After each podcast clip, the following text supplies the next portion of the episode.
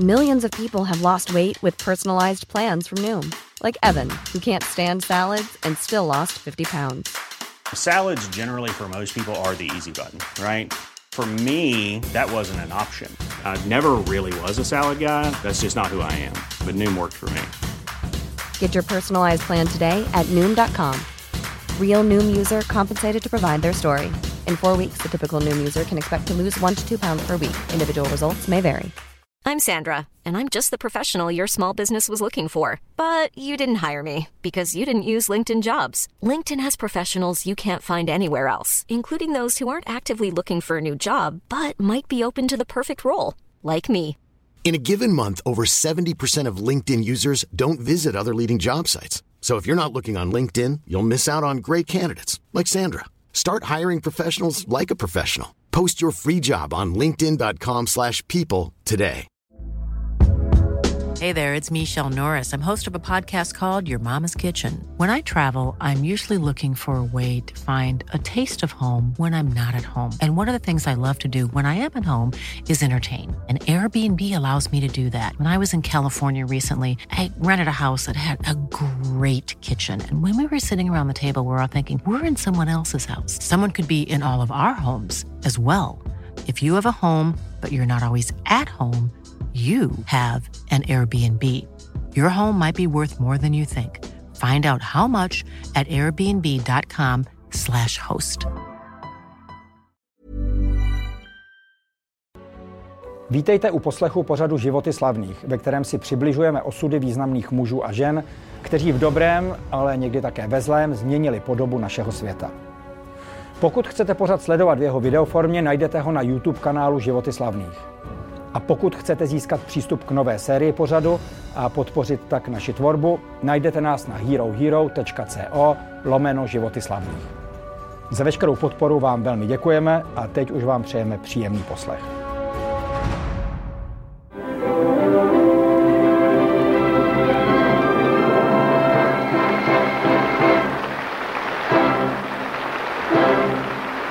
Je 19. února 1909 a obecenstvo v New Yorkské metropolitní opeře je u vytržení. Právě totiž dozněly poslední tóny opery Prodaná nevěsta. Je to vůbec poprvé, co je dílo skladatele Bedřicha Smetany v Americe odehráno. Už to samo o sobě je pro český národ, který v té době stále ještě žije v rakousko-uherské monarchii, nezapomenutelný úspěch. Tím to ale nekončí. Hlavní roli Mařenky totiž bravurně odspívala Emma Destinová. V tu dobu už světově uznávaná umělkyně, kterou před 12 lety odmítl ředitel Pražského národního divadla s tím, že se při zpívání příliš rozčiluje a že vlastně nemá vůbec žádný hlas. Načení diváci v Metropolitní opeře, jedné z nejvěhlasnějších scén na celém světě, ale mají jiný názor.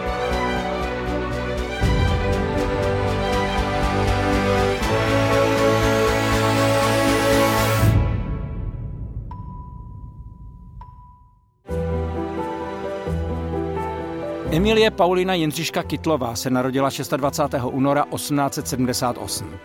Její maminka měla za mlada operní ambice, výchova pěti dětí se ale pro ní stala prací na plný úvazek.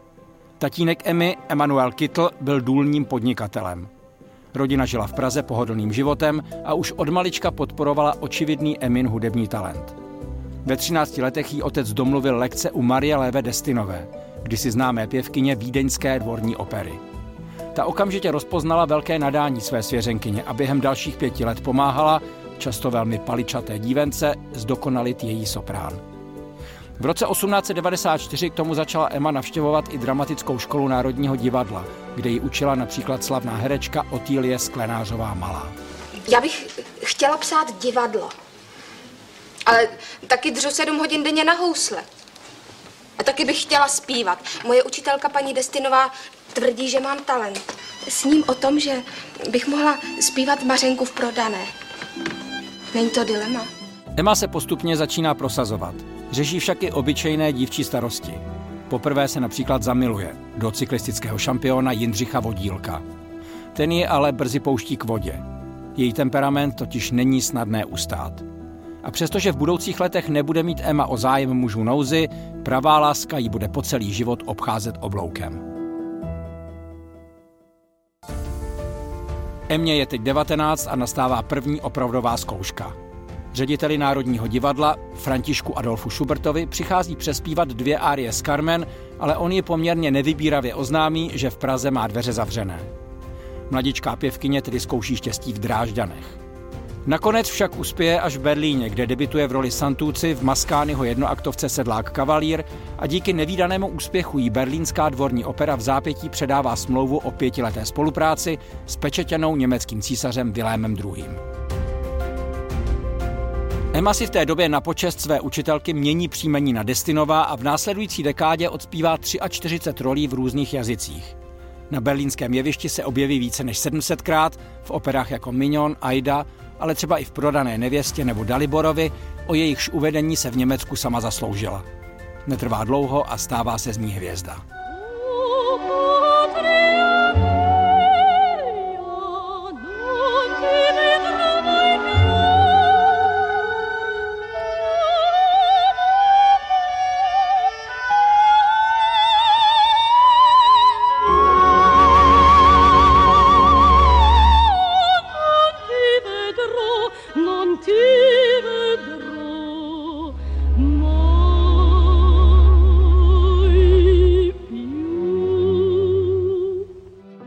Si záhy začínají zvát na hostování i další proslulé operní domy.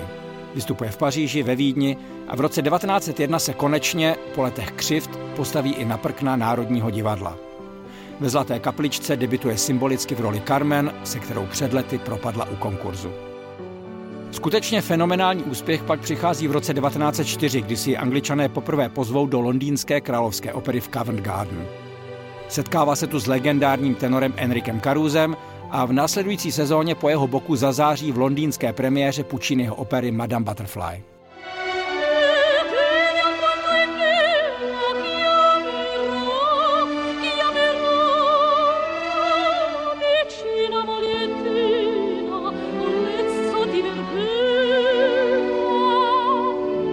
Caruso se do Emmy téměř okamžitě zamiluje. Není to totiž klasická operní pěvkyně, kterých zná desítky. Nejen, že má nevýdaný talent, ale z řady vybočuje i svojí náturou. Věnuje se například spiritualismu a na noze má vytetovaného hada. Především ale má vždy nadhled a na rozdíl od ostatních teatrálních hereček je rizí a absolutně upřímná. Ona ale Karuza odmítne. Jednak prý není její typ a navíc má jedno vlastenecké předsevzetí. Pokud se někdy vdá, tak jedině za Čecha. I tak ale zůstávají dobrými přáteli.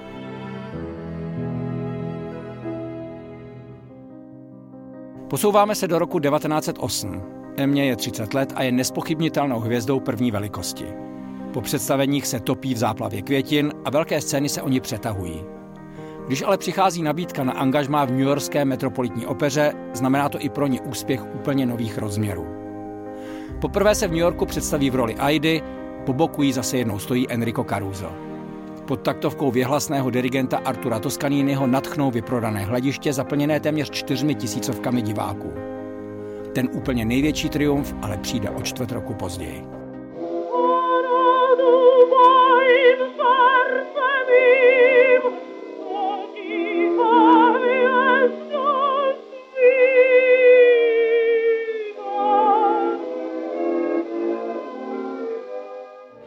To, že je Emma velká vlastenka, že i přes léta strávená v cizině pro ní Čechy znamenají milovaný domov, o ní bylo všeobecně známo.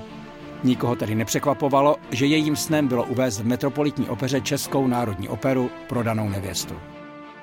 Tenhle sen se stal skutečností v únoru roku 1909 a byl o to sladší, že představení dirigoval v Čechách narozený geniální skladatel Gustav Mahler.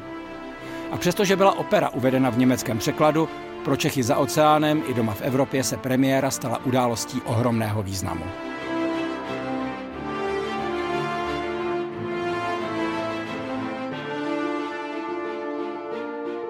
Uběhne 8 let, během nichž Emma pravidelně okouzluje americké publikum. Ale zatímco ve Spojených státech kultura jen kvete, Evropou zmítá první světová válka. Všichni přátelé Emu přesvědčují, ať zůstane v bezpečí v New Yorku. Ona se ale rozhodne vrátit a co víc, s tajnou zprávou pro protirakouský odboj, a to i přesto, že je už nějakou dobu v hledáčku císařsko-královské policie. Každý, kdo v té době cestoval za oceán, byl automaticky podezřelý, Emma se ale navíc nikdy netajila svým českým patriotismem. Jak přesně to tenkrát bylo, se dodnes neví. Ona sama o svých akcích i po válce skromně mlčela, což jen rozvířilo spekulace. Někteří dokonce tvrdí, že depeše měla napsané neviditelným ingoustem na šatech.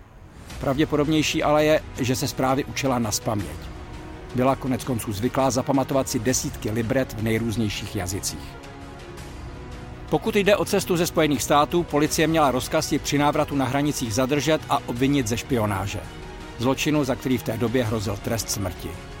Ona tedy poslední část cesty urychlila a přijela dřívějším vlakem. Když o několik hodin později dorazil na hranice večerní spoj, policie marně prohledávala vagóny. Emma byla tou dobu už v Praze, svůj úkol splnila. Aby si ji však policie nenašla v dalších dnech, tomu už samozřejmě zabránit nemohla.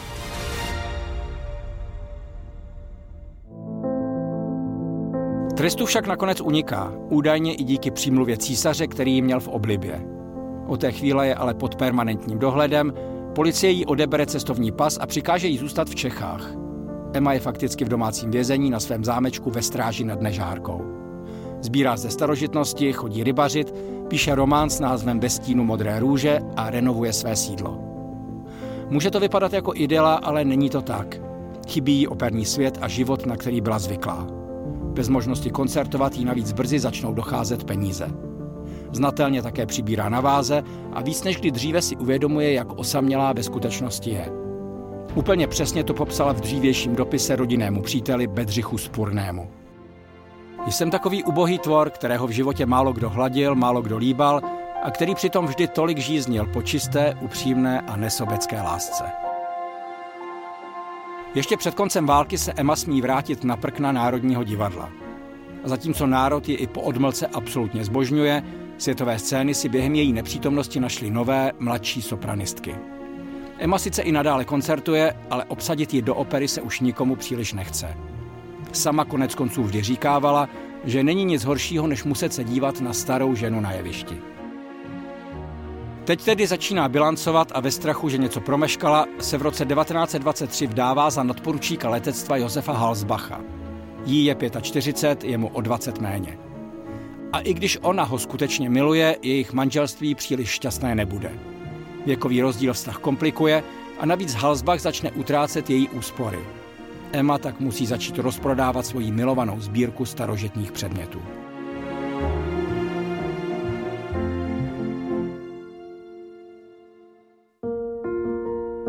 Osma 28. ledna 1930 má 51-letá Emma Destinová podstoupit operaci očí v soukromé ordinaci v Českých Budějovicích. Během zákroku ale prodělá mozkovou mrtvici a její stav je kritický. Lékař ji sice okamžitě nechává převést do nemocnice, je už ale příliš pozdě. Český národ tak přichází o mimořádnou ženu. Umělkyni, která se v obrovské konkurenci dokázala prosadit jako jedna z nejlepších operních pěvkyň své doby a svým temperamentem okouzlit diváky po celém světě. Bojovnici, která se nikdy nevzdávala, ale ani nepřipustila, aby světový úspěch změnil její povahu a hodnoty. A konečně vlastenku, která bezpodmínečně milovala svou zemi. Tím vším Emma Destinová byla. To je z dnešního dílu Životů slavných vše. Děkujeme vám za poslech a těšíme se na vás u dalších pozoruhodných příběhů.